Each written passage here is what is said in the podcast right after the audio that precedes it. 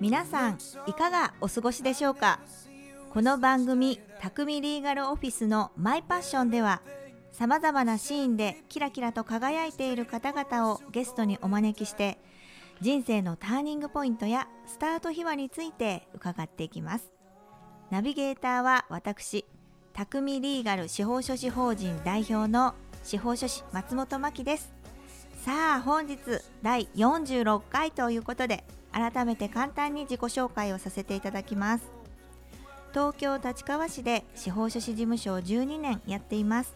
縁もゆかりもない土地で事業を始めましたが飽くなきチャレンジスピリットでこの地域を開拓し皆様に実りをもたらせるようにと事務所名を匠と名付けました。どんなご相談事もどんとこいな事務所です。それでは匠リーガルオフィスのマイパッションスタートです。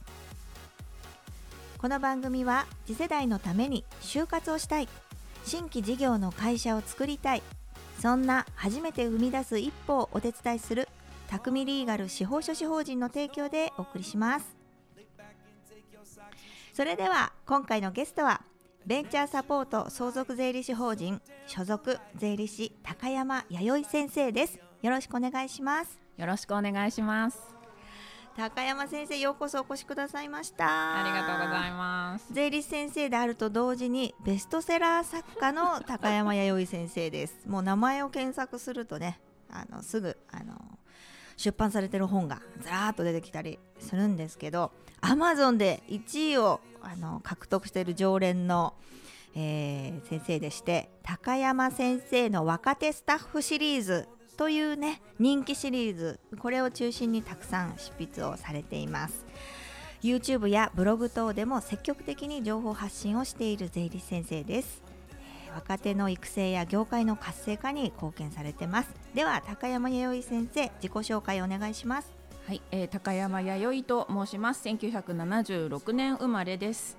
えー大学を出た後にまあ一般企業に就職したんですけれどもせっかく資格を取ったというところで、えー税理士事務所に転職しまして、えーそれからずっとこの業界にいるというような感じです。で私はそんなに実は税本知識がないくてですね何をおっしゃいますか？いやいや本当にあの税理士事務所に入った時に右も左もわからないような状態でもう言葉も本当専門用語も意味がわからないみたいな感じで,、はい。でかなり苦しんだんですね。はい。で一般企業で一応経理はやってました。で法人税の申告書も書かせてもらってたんですけれども、おー。もうそんなんじゃ全く足りないんですよ税理士事務所って。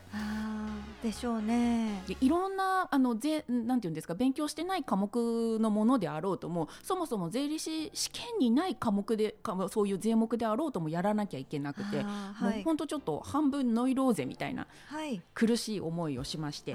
でまあ私もそうでしたし私の後に入ってきた後輩もみんなやっぱりそうやって大変な思いをしてるんですよね。うんでそれでそれを乗り越えられない子っていうのはやっぱやめてっちゃうわけですよ。あー私向いてないみたいな。せっかく資格取ったのに。でまあ3年ぐらい、まあ、なんとかしがみついているとだんだんなんていうんですか分かってくるんですよね、はい。感覚的に。うん。でその時にああなんかこういう時にこう教えてくれる人がいたらななんてちょっとこう思ってたわけですよ。はい。で自分が、まあ、あの税理士事務所の中である程度の状況になった時に、はい。あの下の子たちを面倒見るようになって。はい。で、えー、とその時にでも口で言っただけじゃやっぱり足りない。はい。でそこでブログを書いてたのであのブログのここ読んどい筆てっていうふうに。でなんうんか書くの好きなんですよね。でここ読んどいてなんていうふうに言って。はいでもあのブログって取り留めもないというかまとまってない体系的になってないので、読みやっぱ読みづらいっていうのもあって、うん。でそしたらこれをあのうん。1年間でまとめたら分かりやすいんじゃないかなと思って、まあ、本を出した。んだけどそれがきっかけになっちゃってるんですけれども、まあ、そんな感じであの、はい。自分の苦しんだ経験から今の状況があるというような感じですね。これがですね大受けですよ。私もこんな先輩が司法書士事務所を勤務したての時にいてくれたらよかったのになと思って私も勤務したての時も半年間くらいちんぷんかんぷんでやっぱりあの試験の勉強と全然違いますもんね実務はね。ね。この若手スタッフシリーズがに出てくる松木ひとみさんこれ先生なんじゃないですか？似てますね。いやいやいやいやいやあのまあ。一般企業に勤めていたんだけど税理士を志して税理士事務所に入所しましたっていう主人公ですね。はい、ちょっと知識の確かに足りなさ加減は私ベースかなという感じですね。この5本のね本当読みやすくてスルスル入ってくるところはあ私でもちょっとするあの難しくて入ってこないんですが LINE みたいなね形式ではい。デザインがされていて、可愛いイラストもお手伝いをして理解がしやすくなっていると。で今の人たちみんな LINE でやり取りしますもんね。だからこう馴染みのあるようなあのデザインになってるんですよね。はい、で、まあ、カフェでの読書が OJT っていう、はい。あの目標を掲げて本を書いていますので、はい。あのもし本屋さんで見たらぜひお手に取ってもらえるといいかななんて思います。あの、うん。結構気負わずに読めるんじゃないかなと自分では思っているんですが。はい、こういうね専門書の業界でね皆さんリスナーの方わからない方もいらっしゃるのでちょっと補足なんですけど新宿の紀ノ国屋に行って平積みされてるんですよ。この高山弥生先生の、あのー若手スタッフシリーズがこれね平積みされるって出版業界ですごいことなんです。でしかも専門書の、あのー分野でねなかなか、あのーそのね難しい大学の先生とかが書いてたりする本はもうこう本棚の中に収まっちゃっていてで埃がちょっとかぶってたりとかもしてあれ誰もこれ取ったことないのかなみたいなのがある中で飛ぶように売れるのでこの高山先生の本ってあの書店で平積みっていうのはこうあの本棚に収まってないっていう意味ですこうもう一番目のつくところに山積みになってるっていうことなんですよ。牧先生褒めすぎです。す いや私もね紀ノ国屋行って見かけまして写真に収めてきまして先生に送ったら先生も付近にいたっていうことはありましたよね。ありましたね。いやいや本当にすごいです。で私と高山先生をねつないでくださったのがドリームサポート社労士法人の安中茂先生で。で女子会って言ってねあのうなぎ食べに行きましたよね。すごかったですねあれね。ね大げさな感じのお店ですよね。うなぎもはみ出てましたもんね。そう 収まらずみたいなねあれ盛り上がりましたね、い、や面白かった先生とねお話してるとねお話尽きないんですけど、まあ、先生なんで税理士さんになったんですか？えー私小学部だったんですよ。ねあの早稲田大学大学院お出になってるからもう書くのはね論文とかで慣らしてるからね筆豆なんですねでなんか周りがそうするとみんな会計士とかなんかあの税理士とか目指してるんですよね。ね小学部多いですよねそうなんですよ。で周りにつられた っていうだけなんですけそうど。なんですか、えー最初で経理のお仕事一般企業でしてたはい。ああそうですか。え先生謎なんですけど、はい普段どういうお仕事を両立をこう税理士業務と執筆業とどうされてるんですか？あえーとですね、私現在ベンチャーサポート相続税理士法人というところの所属税理士でありまして、はい一応9時から5時まではあの働いてます。はい。はい。でそこの会社さんでちょっとマーケティング部というところに所属してまして、あの顧問先を持ってはいるんですけれども、はい。なんか YouTube 会社の YouTube に出てみたりとか、はい。あとは会社の若手育成のためのあの動画を撮ったりはい。とか、あとはまあ頼まれたコラムを書いてみたり、うん。あとは提携企業様用のこうセミナーを作って、まあ、お話ししたりとうん。か、まあ、なんかちょっとこう前に出るような仕事が多いか多ないという感じ。芸能人みたいになってますいやいやいや税理士会の今大きい事務所なんですよね。このベ,、ンチャーサポートさんね。そそうですね、えー全国に何店舗あるんですか？何支店 いっ私もぱいありますよはい、だから、えっとうん全部で全体で1000人超えちゃってるんですよね。す。ごいそんな大きい税理士法人さんなんで、顧客のサポートが手厚くてだから高山先生がね、あのー顧問先の皆様に情報提供をあの発信する部署を担当されてるっていうことなんですよね楽しそうですよね。そうですね楽しいですねね。えあの先生お勤めになってからなんかキラキラして いつもキラキラしてますけどありがとでうございます。あの YouTube 動画を見てても先生のほら軽快なお話と、まあ、情報もしっかり勉強できるんですけどね掛け合いが楽しそうだもんね。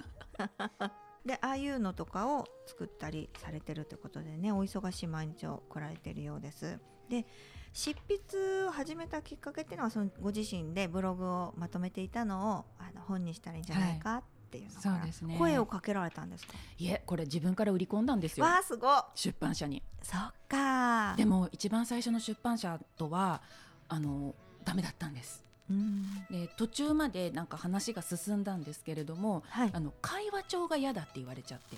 えー？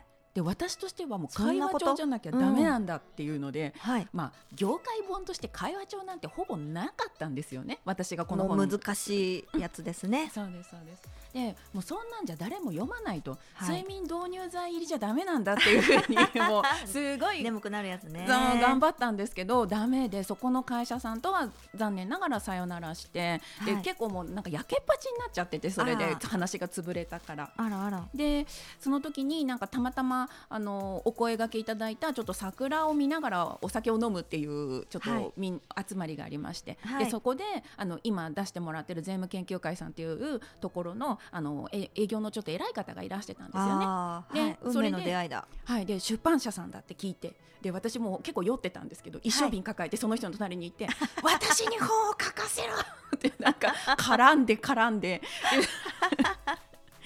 熱意を汲み取ったわけですねそれでね。なんか。この人よっぽど出したいんだなみたいな。原稿持っておいでって言ってくださって。であの社交辞令っていう言葉も知らずに持ってったっていうのが最初のあれですね。でそして今このベストセラーにつながっているんだから決して先生のセンスは間違っていなかったですよね。本当眠くなっちゃうんですよ。難しい本は。でしょ？そうなんです、ん。だからそれが嫌なんです。いろいろなところに高山先生のエッセンスっていうかあのこだわりが詰まっていてこの絵もね可愛い、あはい。馴染みやすい絵でさっき言ったデザインもそうなんですけどね。難しい言葉もねあのなるべく使わないで解説をしてくださってるっていうねポリシーが先生の書いてありましたよ。あの紹介のところに。うん。専門用語をなるべく使わない。分かりやすい本音トークこういうのをねモットーにしてるっていうふうに書いてありますもんね。はい。えー今ねインボイス世間を騒がせている、経営者みんな準備でバタバタですよ、はい。声じゃないんですよインボイスってね。ボイスってつくけどね。そうそうそうそう。そうそういう本もね飛ぶように売れてます。2冊書きましたもんね。インボイスに関する本はね。はい。あでもちょっとね本当はその消費税とインボイスざっくりわかる本っていう方は私消費税のことを書きたくて。でもその時にインボイスが入る、まあ、導入がされるっていうのでちょっとまあ,、あの話題になってるからインボイスも知りたいよねっていうのでインボイスちょっぴり入れて、はい。でメインは消費税だったんですね。で消費税ってあの、はい。仕分けを入れる時にあの、はい。税区分コードを入れるんですけれども、それがはい。若手スタッフたちにとってはちょっと大変なんですよ。うん。だってあの簿記しか知らないのに消費税勉強してないのにあの入力するときに税区分を入れなきゃいけないっていうのでえこれどうすればいいのって迷うでそれをあのなくしてあげたくってあのもう実際に弥生会計とか TKC とかマネーフォワードフリーとかのあの税区分コードをもう乗っけて説明をしてるんでそしたらでもインボイスが最近流行っちゃってるもんだから、はい。インボイス本だっていう認識がちょっとついてしまって、はい。でインボイスの情報が少ないじゃないかってなんか文句も出ちゃって。うん。いやこれは大変だと思ってうん出したのが次の、うん。あのサクッとわかるの方なんですよ。うーん。もうねでも期待に応えるのが早くてそれもすぐ出ましたよね。そうですね。もうかなりもう。キチキチって書きましたね。ねえ。その早いんですよ。時代の流れを感じ取って表現するって能力がね素晴らしいので先生のそこ人気なんですよね。え先生自身の得意分野っていうのはほら税理士さん大きく分けて会社の税務が得意な人と資産税が相続とか贈与とかそういうのが得意な人とありますけどどっちなんですか、えっと私は資産税系ですね。で最初は一般企業の経理で法人税の申告書作ってってやってたんですけれども、会計事務所に勤めた時にそこが結構資産家さんの多いあの事務所で。はい。でとともかくもうあの土地持ってるお客さんが多いみたいな感じで,、はい。でそこであの相続とかを初めて勉強してうんで、うん。ずっとそこ以降結構相続の方をやって資産税系をやってるというような感じなんですけど法人も持ってないわけじゃないです。うん。面白いですよね。資産税はやっぱりあの分け方とか税金じゃないところの思いが含まれた上で分割を考えてあげるとか。そうですね。奥が深いですね。奥がね深いですよね、うん、人間その損得だけで生きてるわけじゃなくて。そう感情の生き物なんだなっていつも思います、ね、本当に。もう最後の最後でひっくり返されるって今かみたいな時とかありますからね、ね、あとの税金なんぼ払ったっていいんだ。俺のあげたいねあげるんだみたいななっちゃったりしてねあもったいないけどでもそれが答えですねみたいな。こともありますよね。人間やっぱり最後はなんか感情のためだったらお金払うんだなって思いました。深いですねその言葉、うん、先生はあの各インスピレーションどこから得てるんですか？もう今度これやろうとか企画持ってくるのかな出版社の人は最近はそうですね。なんか次こういうのが入るからここれやりませんか？みたいなことを言われることもあるんですけれども、はい、最初の頃はやっぱり自分が何が分からなかったか？周りの子たちが何につまずいていたか？あのっていうのをメインにやってましたね、うんうん、私がやっぱり教える立場になってあここそうだよね。つまずくよね。みたいなところを吸い上げてみたいな。なるほどなるほど高山先生あの YouTube のね発信も積極的に行ってらっしゃいますけれどね。本当にね見ないでペラペラ話してるじゃないですか。あれ見てんですよ。あ見てんだったんだ。なんか暗記してんのと思って。あの税務研究会さんで撮ってる YouTube の方はあれ見てないんですね。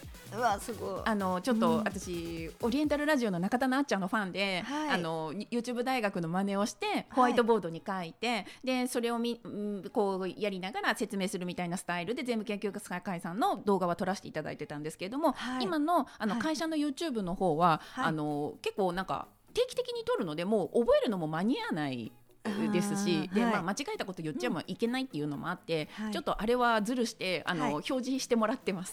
全然わからなかった。でもすごいそれにしてもね素晴らしい。頭の回転が速い方なんでね。すごいですよ。やっぱりインプットとアウトプット全然あの頭の違うとこ使うじゃないですか。そうですね。そこの連携取るのがあ自分の頭の中で難しいけど高山先生インプットしてアウトプットが自由自在にできるからすごいなと思って自分のものにして話してるじゃないですか。あ、うん、なんかね自分のものにというかそうしないとなんか自分理解できないんですよね。なんか自咀嚼してね。そうあの難しいことを難しいまま理解しちゃう方もいらっしゃいますけど、私は一回簡単にしないと自分が理解できなくて、うんうん、でその簡単に落としたところでなんか書いたのが受けたみたいな感じですよね。さすがです。ねこれからまあいろんなメディアに出てらっしゃるんだけど。新たにこう取り組んでみたいこととかありますか？コロナ禍がちょっと収まりつつあるじゃないですか。今度ね、はい、マスク外せるかもみたいな感じになって、ね、はい、来てますのであの対面のセミナーやりたいですね。今はなんかウェビナーばっかりで、うん、はい、であのご依頼いただいてなんか5時間ウェビナーとか。わあすごいそれ もうねああの皆さんの反応がわからないからそこなんですよ。そう。だんだん話してて私大丈夫かしらってなっちゃうんですよ。であの対面だとちょっと冗談言ってあのかあの受けなかったらやばって時だったら ちょっと自分で回収しに行くみたいなこともできるじゃないですか。それがウェビナーだと全くできないんですよ。今これ寒かったの？それとも受けてるの？みたいな。反応見たいよねだから5時間結構なんていうんですか？自分で本当なんか追い込んじゃう時とかがあって自分のことを。なんか終わった後なんか。ノリツッコミするんじゃん？なんちゃってとか自分でこうやって やって。回収をして淡々とやるみたいな。いや人と接したいですね。そうなんです。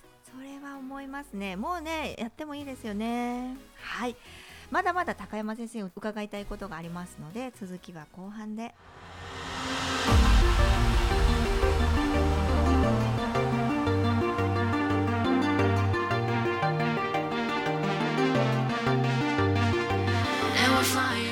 匠リーガルオフィスのマイパッション。改めましてナビゲーター松本真希がゲストにベンチャーサポート相続税理士法人所属税理士高山弥生先生をお招きして後半もお届けしてまいります。高山先生前半でももうねもっともっと聞きたいなっていうお話をいろいろ伺いましたけど後半でもですね高山先生と税理士司法書士業務あるあるネタみたいなねあの同じ事業っていうくくりであるけれど業界が全然違うのでいつも勉強になること多いんですけど聞いてみたいなっていうのもあったりそれからねあの税理士さん含め事業を目指している方へメッセージになればなって思うんですよね、この若手スタッフシリーズ読んでる方受験生もいっぱいおられると思うんですよ。なのであの、ね、税理士事務所勤めることを夢見てあと現役でも勤めながらあの勉強を重ねてる人もいっぱいいますしね。ね。はい、モチベーションを高めていただければなと思います。どうですかね？現在の税理士業界って人が足りないですね。足りない。ああいいですね。全くどこの事務所もみんな人で悩んでます、じゃん。うん。いじゃあ資格さえ取ったら皆さんバラ色ですよ。や本当に、うん、もう足りてるところにね新規に参入してもありがたがられないけどどこも欲しい欲しいってだったらみんな早く資格取った方がいいよ。うん。で女性はやっぱり特に、はい。うん、あのあ欲してるの？みんな？いや違うの。女性は私は資格を取った方がいいと思ってるんです。働く上で。そうだね,、うん。そうだね私もなんか周りに流されて取っただけですけどあの今となってはやっぱり税理士持ってるから私の本を手に取っていただけるし私の話を聞いてくださる方がいらっしゃるしはい。だっていなかったら単なる経理のおばちゃんなわけですよ私 資格持ってなかったら。ことないけど。うんうんうん。ここは本当にあの運が良かっただけだなっていうちょっと思っちゃってるので女性にはあのなんかなんか取りなって私は言いたいなって。資格は一生ものなので、あの一度取ったらですね定年なくずっと働けますし、ね。あの女性って結婚妊娠出産そして介護とその時その時人生で変化がある方が多いですよね、はい。そういう時にでも一貫して資格があるとねうん全然違うと思う働くんですよ。復帰が楽っていうかね、はい。ってなるかも。なんかもう私一生働いていいよっていう許可証をもらえたと思ったんですよね資格取った時に。そっか。女のくせにって言われるかもしれないけれども、うん。私は資格があるからやっぱり働きたいんだって言えるってはい。思ったんですよね。あーなんかねこう自分の人間性のいろんななんか証明の仕方とか人間性を測っていただくものあると思う指標があると思うけど、はい。資格ってねそのうちの一つで。そうですね。アイデンティティのねね。やっぱり一つになるのかなって、うん、自分がだ頑張った証ですしね。そうですね。で多くの人をこれでこの資格で助けていけるのでやりがいがありますね。はい。やっぱり社会に必要とされるっていいですねまあ、でもなんかね税理士ってね嫌がられることも多くてええこんなに納めるのとか。そうなんですよね。なんとか安くなりませんかね？みたいなね。いやちょっとみたいな。あとはなんか決まりがうるさいじゃないですか、はい。なのでえ何これも取っとけとかなんか面倒くさいなとかなんかまあ。あれも出してくれとかね。ね。え賃貸借契約書ないんだけど必要なの？みたいな で新しいことが始まればインボイスだとかなんか電子帳簿だとかなんだかんだってなってくるとやっぱりもうお客様も聞いてもわからないのでああもう面倒くさいみたいになっちゃったりとか、うんなんかまたまた高山が難しいことやってるみたいなね こともありますけれどもね。数字はちょっと苦手だなに苦手意識持っちゃう経営者さん多いですよね。うんそうですねそのね専門業務に関してだったら、うんあのピカイチの方であっても、ちょっと数字はちょっと難しいなみたいな。でもね数字が数字がっていうかね経営状態を自分で把握してないと健全なね成長ありませんからそうやねっぱりでもそれはそうなんですよね。で経営者になるっていうことはあのはっきり言ってその業務現場というよりもその資金繰りと業績をちゃんと把握してはい。スタッフがちゃんと働いてるかっていうのを見る立場上に立つ立場経営者になるってことはそういうことなので、うんうん。はい。なんかあのやっぱりそこは社長にちゃんと自分の立ち位置を理解してほしいなっていうのは思いますね。なので、はい。あのたまに説教めいたことも言ったりとかはします。あいいこと考えた。今度若手スタッフシリーズの他にあのスタートアップ経営者シリーズみたいなあじゃあ次のシリーズそれでみたいな 行ってみましょうか。経営者の本当あのはじ初めて経営しますみたいな人向けに優しくこういう可愛いあのイラスト付きであそうですね。教えていただきたいなちょっと頑張りますじゃあ。今ねあの起業する20代多いあの大学生でも起業しますけど、うんそんな子たちにどうだろう向けて。もちろんあの、ベテランの方ももう一回あの初心に帰って見直してみるとか。あの数字とか学ぶタイミングで私になんだろうな。なんか創業融資じゃないな。なんだろう。なんか融資を申し込む時とかちょっとしたまあ証書士事務所だから大した額じゃないですけどそういう時に支店長さんに決算書を3期分持ってきてって言われるじゃないですか。で何のことやらみたいな感じの一生懸命抱えて持っていってそしたら支店長さんがペラペラって開いて「うんうん」とか言ってるけど話についていけなかったんですね、だから、あのー勉強したいなって思ってますのではい。先あじゃリクエスト。はい、あの実はねあのそういう話が出てるんですよ。あはい、なのでそのシリーズでやっぱ、うん、い行こうかな。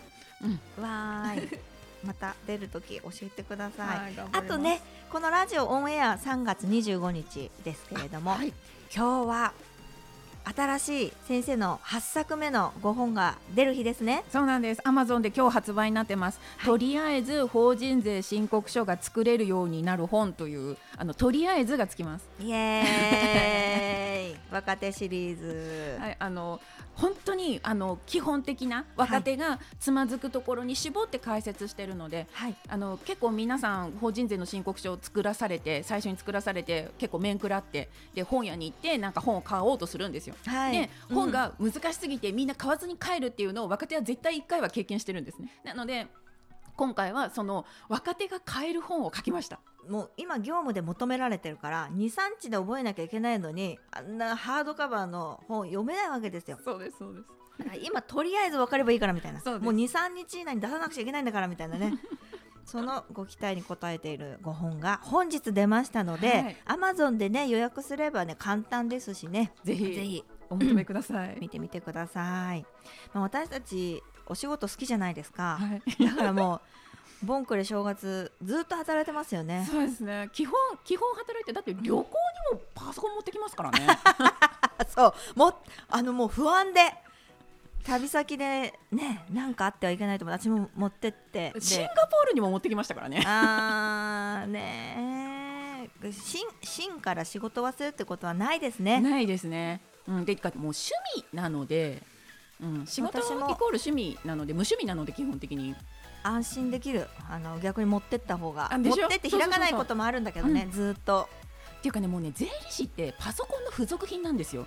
え？もうねシステムがないと何にもできないんです。ははっきり言って。ほうほあの本当なんかけ結構いろんなところシステム頼みだしう、ううん。んなんかあの仕分け打つのだって全部システムに乗っけて申告書を作ってって話じゃないですか。今電卓とか叩かないんですか？叩く時もありますけど、はい。うん、でもなんか電卓よりも私パソコン持ち歩きたいですね。でしかもなんか絶対にこう、ね、ネット接続がちゃんと自分でできるみたいな、いなんか w i f i もねあの SIM も入ってるよみたいなパソコン？うんうん。からもう税理士は私はあのパソコンの付属品って自分のことを思ってます本 ねえ。あのリモートで私つなげるようにしてるんでまあねパソコンだけあれば招集者もなんとか。だからどこでも言っちゃうと仕事できちゃうんですよね。カフェだろうがなんだろうが、はい、あの電波さえつながれば逃げられないっていう。だから私たちあの心身ともに特にねメンタルの方をねやられないように気をつけましょうね。あそうなんですよ。だから私最近体鍛え出しました。なるほどなるほど。ちょっとキックボクシング。あ 行き始めて。ダイエットとかにもいいって言いますよね。あそうですね。えー私もやりたい。え一緒にやりましょうよ。前あのねの私の行ってるとこはい。中野にもあるの、先生ほら中野に事務所あるでしょ、ええ一緒教え教えてください。後で教える？一緒に行こはい、うであと。前の事務所のすぐ目の前にボクシングのあのあ嘘。自分あったのに一回も行かなかったですからね。あそっか。でもね行きたい。ねえ息抜き大事ですよ。じゃあはい。先生はキックボクシング見つけたんだ、そうでいいな。あ私もそう体元気じゃないと心もやられるし。本当に。ね。メンタル弱い人はあの体鍛えた方がいいですよ。あのメンタル強くなるから、うんすごい金言いただきました。金の言葉。ありがとうございますはい。じゃあ税理士先生の可能性っていうのはねやっぱりこうやって人対人っていう部分がずっとずっと大事だし、うん。業界も人を欲してるってことだからはい、AI に代わりは務まらないね。無理だと思いますやっぱり。だよね、なんかあの最初に AI がのやり玉に上がってたじゃないですか。変わる職業税理士さんみたいな。なけどね私もね絶対無理だとも変われないよ私のこの気持ち微妙な気持ちを組んでくれる人が必要だもん。で税金にも詳しくて。そう。で税理士って結構ねメンタルヘルスケアなんですよ。社長のこ、うん、そう相談に乗ってもらうから。そうそうそうそうそう、う。ん。うん。だもんね変われないよ機会に。でその気持ちをやっぱりね人間感情の生き物だから、はい。最初に戻っちゃうけど。でそれも思った社長が経営してるわけだからあのそそれを汲み取りながらでもこう税金だとねとかいう話になっていくわけで、まあ、相続もねもちろんそうですけど、うん、経営は心が出てるからとね思います私、うん、はい。ということで今回のゲストはベンチャーサポート相続税理士法人所属税理士高山弥生先生でした。ありがとうございました。ありがとうございました。あー時間が足りません。あっという間にエンディングになっちゃいました。まあ弥生先生とはねあの引き続きあのお話をあのしまして私は弥生先生と1回でいいから本を書きたい。弥生先生のご指導に預かりたい。そう思っております。それではまた次回お会いしましょう。素敵な一日を。この番組は立川と中野で丸12年。初めて踏み出す一歩をお手伝い。心の中に秘めていたものをいざ行動に移す時ぜひ匠リーガル司法書士法人を以上の提供でお送りしました。